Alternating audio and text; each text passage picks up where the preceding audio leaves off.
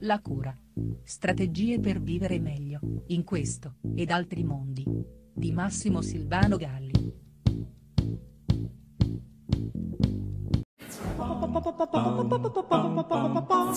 La cascina gettata sul bordo dell'acqua, quando ancora il naviglio sgorgalindo dal Ticino raccoglieva già al sorgere dell'alba le vettovaglie della colazione. Lo sciabordio sottile accompagnava i nostri primi discorsi ancora appiccicati come le palpebre agli occhi e le piccole e grandi parole rinvenute dal sonno narravano quel tempo turbato e gioioso in cui i sogni sognati dettavano il loro primato.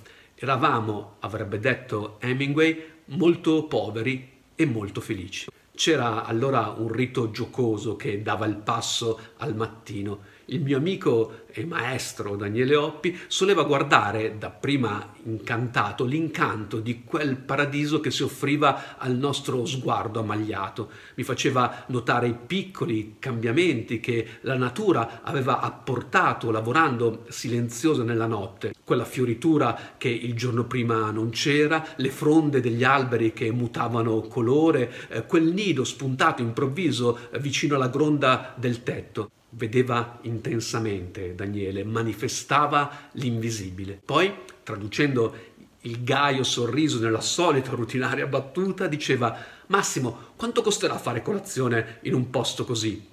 Almeno cento a testa, facevo spalla io. Ecco, chiosava lui, stiamo guadagnando 200.000 lire.